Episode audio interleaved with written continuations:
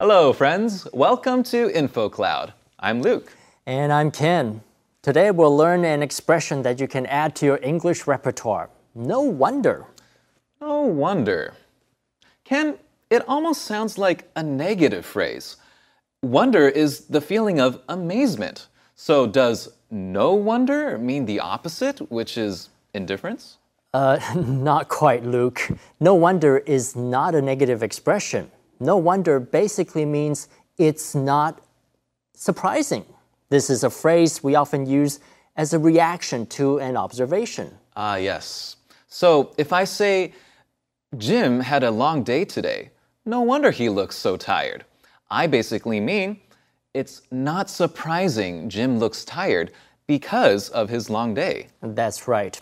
Here's another example Albert practices English every day. No wonder he speaks English so well.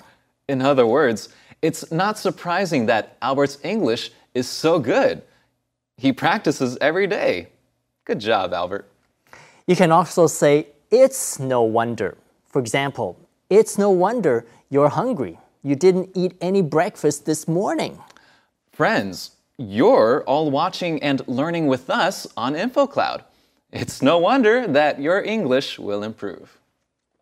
我们今天来学一个很实用的片语，no wonder。wonder 我们知道是惊奇，no wonder 没有惊奇的感觉，就是我们常讲的怪不得。他工作了一整天，no wonder he looks so tired。怪不得他看起来那么累。你晚上喝了咖啡，no wonder you can't sleep。难怪你睡不着。另一个讲法呢是用 it 来引导句子，It's no wonder that you can't sleep。 这是比较完整的讲法，但一般口语的讲法只要用 no wonder 就可以了。这就是今天的 Info Cloud，我们下次云端见。